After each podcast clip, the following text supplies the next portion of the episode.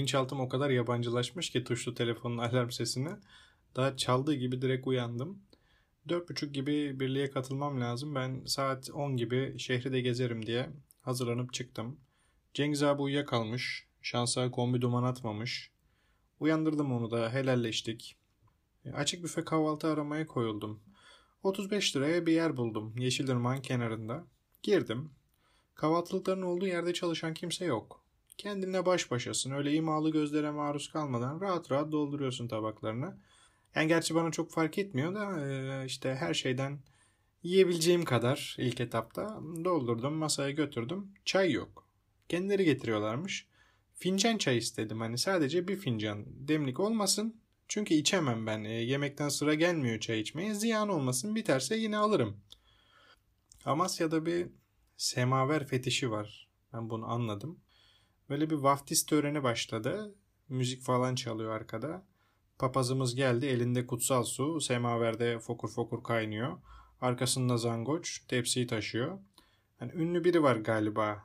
E, video çekeyim de millete atarım dedim. Alışkanlık çok kötü bir şey. Elimi cebime attım tuşlu telefon. Neyi çekiyorsun? Şef garson kutsal menemenin etrafında bir iki tur attı. Ayini tamamladı. Tak geldi benim masaya koydu. Kutsal semaveri. Peder e, yanlış masa. Ben bir fincan çay istedim. Zangoç boş fincanı koydu. Peder dedi ki öyle bir hizmetimiz yok efendim dedi. Afiyet olsun doya doya içiniz. Benim masada Kremlin sarayı tutuyor. Yani öyle bir şey ki Semaver her şeye benziyor. Ovalayınca cin çıkacak ben bedelli askerlik dileyeceğim. Ya beni ünlü birine benzettiler şov yapıyorlar ya da asker olduğumu öğrendiler acıdılar. Hani son günüm iyi geçsin diye öyle iyi davranıyorlar. Çünkü ben hani 3-4 dur tabak doldurdum. Herkes gülümsüyor. Burun kıvıran yok. Şöyle bir diğer masalara da bakayım dedim. Aa onlarda da var. Hani kimisinde Tac Mahal, kimisinde Beyaz Saray. Beni de kan çekti herhalde. Kremlin Sarayı denk geldi. Ben tam bir buçuk saat kahvaltı ettim. Bu sadece yeme kısmı. Hani birkaç tur gidip daha aldım ben ondan sonra. En son e, çay faslına geçtim. Çayı da öyle kuru kuru içemem ben. Dedim yanına bir iki tabak hani sigara böreği falan alayım atıştırmak için diye. Tam kalkacağım elimde boş tabak. Bizim Peder Alfonso ile göz göze geldik. Zangoca bizim iki el kol yaptı. Baktım kahvaltıyı toplamaya başladılar. Ulan yolluk sigara böreğimize de göz diktiler. Bu mu hizmet yani? Yani adamlar haklı. Yani benden ekstra para da isteyebilirlerdi. Neyse ki ben 35 liraya çıktım oradan. Böyle doğalgaz borularına baka baka turladım şehri. E, tek başıma da nereyi gezeceğim? Amasya Kalesi'ne gideyim dedim. 50 liraymış giriş yani niye gideyim? E, fotoğraf da çekemiyorum zaten gitsem ne olacak? Erken gideyim de yer kaparım dedim. Atladım taksiye kışlaya gittim teslim olmaya. Yolda hayal ediyorum askerliği. Hani gelmeden önce briefing aldım tabi ama işte babamdan, akrabalardan falan onlar da hep gururla anlattılar. Babam 1986'da Sinop'ta Amerikan üstünde yapmış. Adam Amerikan rüyasını askerde yaşamış. Yemekte hamburgerler, pizzalar, küçük boy, büyük boy içecek seçenekleri, kahvaltıda çay, meyve suyu, süt, basketbol saati, beyzbol saati, işte Amerikan gecesi, Türk gecesi, eğlenceler. Adamın tek şikayet ettiği konu yemeği hızlı yemek zorunda olmak. O da hani sen bir an önce bitir ki senden sonraki arkadaşlara sıra gelsin diye. E bu özellik bende zaten yüklü. Hani ben bir an önce bitireyim de yanımdakilerin yemeğini de yiyeyim diye zaten hızlı yemeye alışkınım. Yani onun anlattığına göre gerçekten biraz kafam dağılsın diye gidilebilecek bir yer askerlik. Bir sürü akrabada komando olmuş, tank kullanmış, paraşütle atlayış yapmış. Hep gururla anlattılar bize. Abi tam bir zengin tatili gibi ya.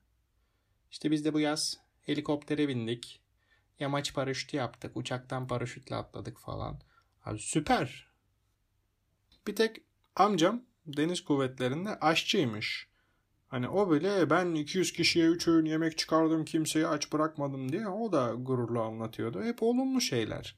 Benim de düşündüğüm düzen, tertip, hani bir yerli yerindelik, sürekli et, tavuk yemek, e, düzenli ve iyi beslenmek, düzenli spor, vücut yapmak. E, böyle hayal ettim benden. Düzenli bir hayat. 6 e, aylık güzel bir tatil programı hayal ediyorum kendime. Kışla şehre o kadar uzaktaymış ki taksi 70 lira yazdı. Yani pazarlık sünnet ben 65 lira verdim. Çünkü bu ülkede hiçbir şey ederi fiyatta değil. O 5 lira da hani sembolik olarak bir isyan.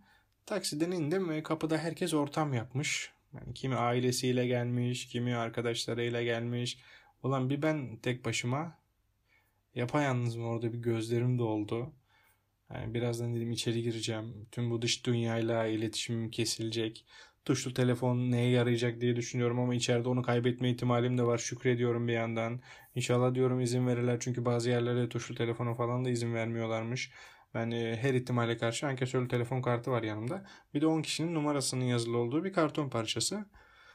Birliğe katılınmaz, birliğe teslim olunur. Her şeyini dışarıda bırakıyorsun. Yani hem mental olarak hem senin giyeceğin kıyafete kadar kendini oraya teslim ediyorsun. Bu farkındalık beni bir, bir saat daha girmemeye zorladı. Herkesle telefonla konuştum. Bak ben giriyorum artık hani bu telefonu da alırlarsa bir daha arayamam. Hakkını helal et diye. Herkes tek tek aradım. Bir saat helalleştik. İçeri girdim. Her şey X-Ray'den geçti. Tuşlu telefona okey dediler. MP3 çalarımı, deodorantımı ve tırnak makasımı aldılar. MP3 çalar yasakmış. Diğer malzemeler de içeriden satın alınabiliyormuş. Eee tabi öyle bedavaya tatil olmaz yani onlar da para kazanacak. Para en çok içeride lazım olur diye boşuna dememişler. İçeri girdik. Daha adım attık bilmem ne sigortası ver 50 lira. Neyse verdik onu kayıt için başka bir binaya girdik. İçerisi mahşer yeri gibi bağırış çağırış bir gürültü. Sıranın ne başı belli ne sonu güç bela kayıt oldum. Ee, sıradaki aşamaya geçtim. Önümde bir sürü aşama var. Ulan diyorum inşallah her birinde para istemezler yoksa para yettiremem ben buraya. Sonraki aşama sağlık sorgusu. Sağlık taraması değil sadece sorgu. Senin ifadene bağlı olarak. Hani nasıl neyin var işte ne hastalığın var falan diye değil. İyi misin kötü müsün? İyisen devam et kötüsen ayrıl bakayım. Ama kötü de olsan e, geçiriyorlar seni bir şekilde. E, altına imza hani bir şey olursa bizim haberimiz yoktu. Lan dedim Berkan bak bari burada söyle. Ritim bozukluğu oldun yoksa bir şey olursa hani bize bir şey söylenmedi olmasın. Bir yandan da düşünüyorum ulan benim ritim bozukluğu var diye ya buradan geri çevirirler de ben iş yerinden tazminatımı alamazsam diye. Sıra birden bana geldi aniden onu sormadan söyledim. Ben dedim ritim bozukluğu var ya.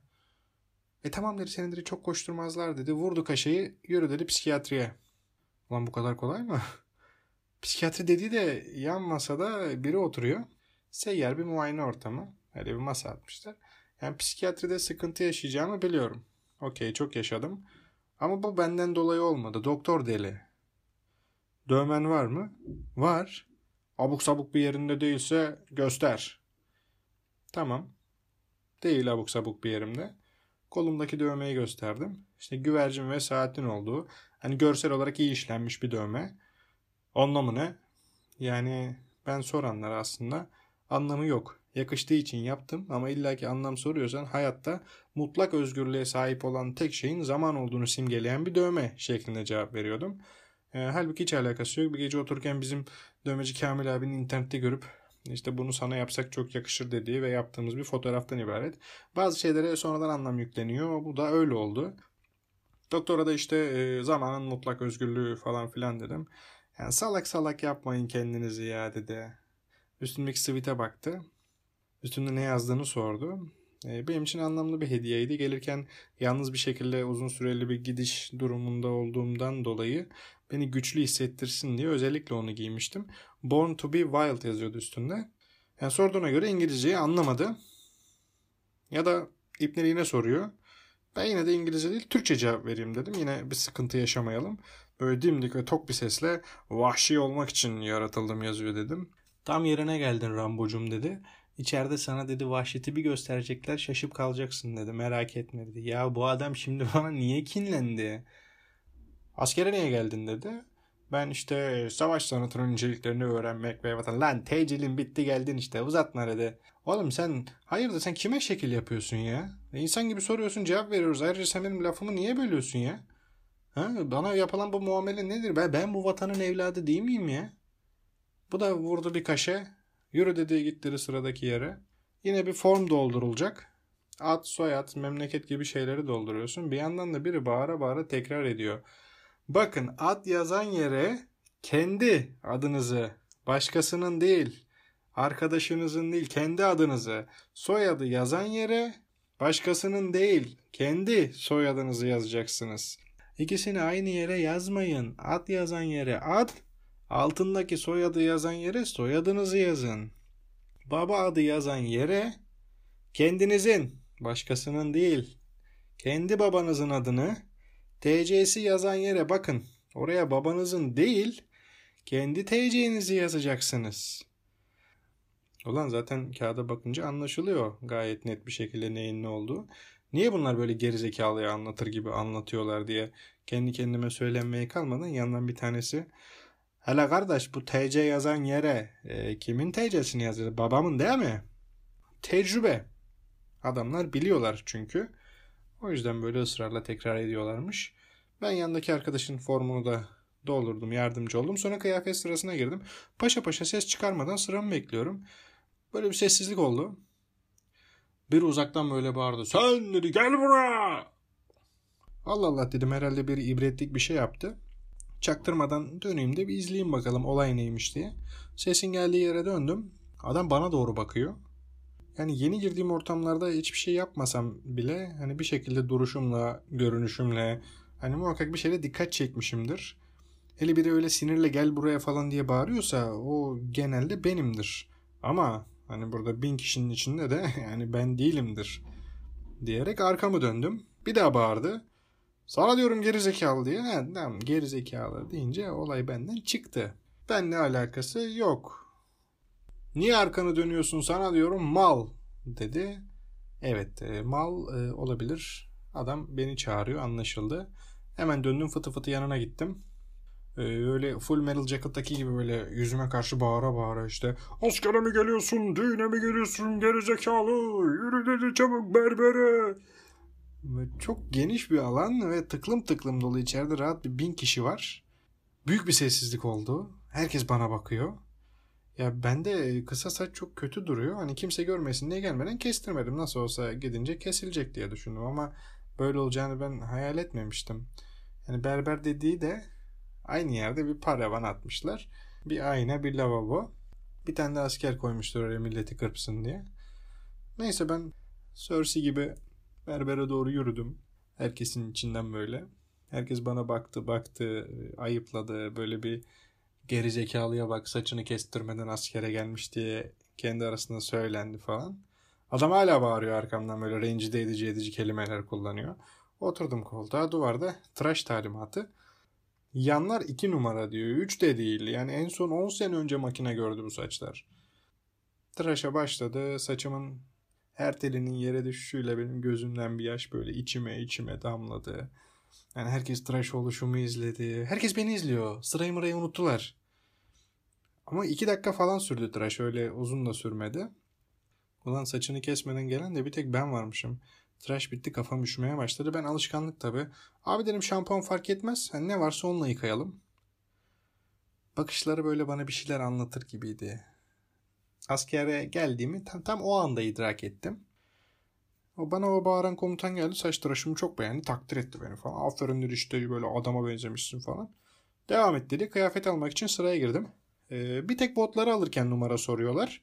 Ben tavsiyeleri dinledim. Bir numara büyük aldım. Ayağım rahat etsin diye. Ama gerisi için seçme şansın yok. Ee, kıyafet kısmı tam bir kaos. Oraya bir tane asker koymuşlar.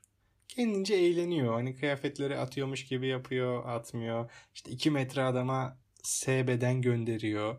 E, el göz koordinasyonunun çok iyi olması lazım. O an onunla göz göze geliyorsun. O gözüyle senin bedenini tahmin ediyor ve sana ona göre kıyafet fırlatıyor. Sen o anda onu aldın aldın havada yakaladın yakaladın yakalayamadın. Bir sonraki turda işte S giyiyorsundur belki ama X'lerce almak zorundasın. Hani itiraz etme şansın da yok çünkü sıranın hemen ilerlemesi lazım. Hani geri dönüp değiştirme şansın yok. Çünkü arkada bin kişi bekliyor. Neyi yakalayabilirsen artık onu alıyorsun. Hızlı olmak zorundasın. Hani yakın bedeni aldığına şükredeceksin. Allah'tan ben öyle pide kuyruğunda havada sıcak pide kapmaktan antrenmanlıyım da güzelce çeyizimi düzdüm. O binadan çıktım. İlk aşamayı böylece başarılı bir şekilde atlattım.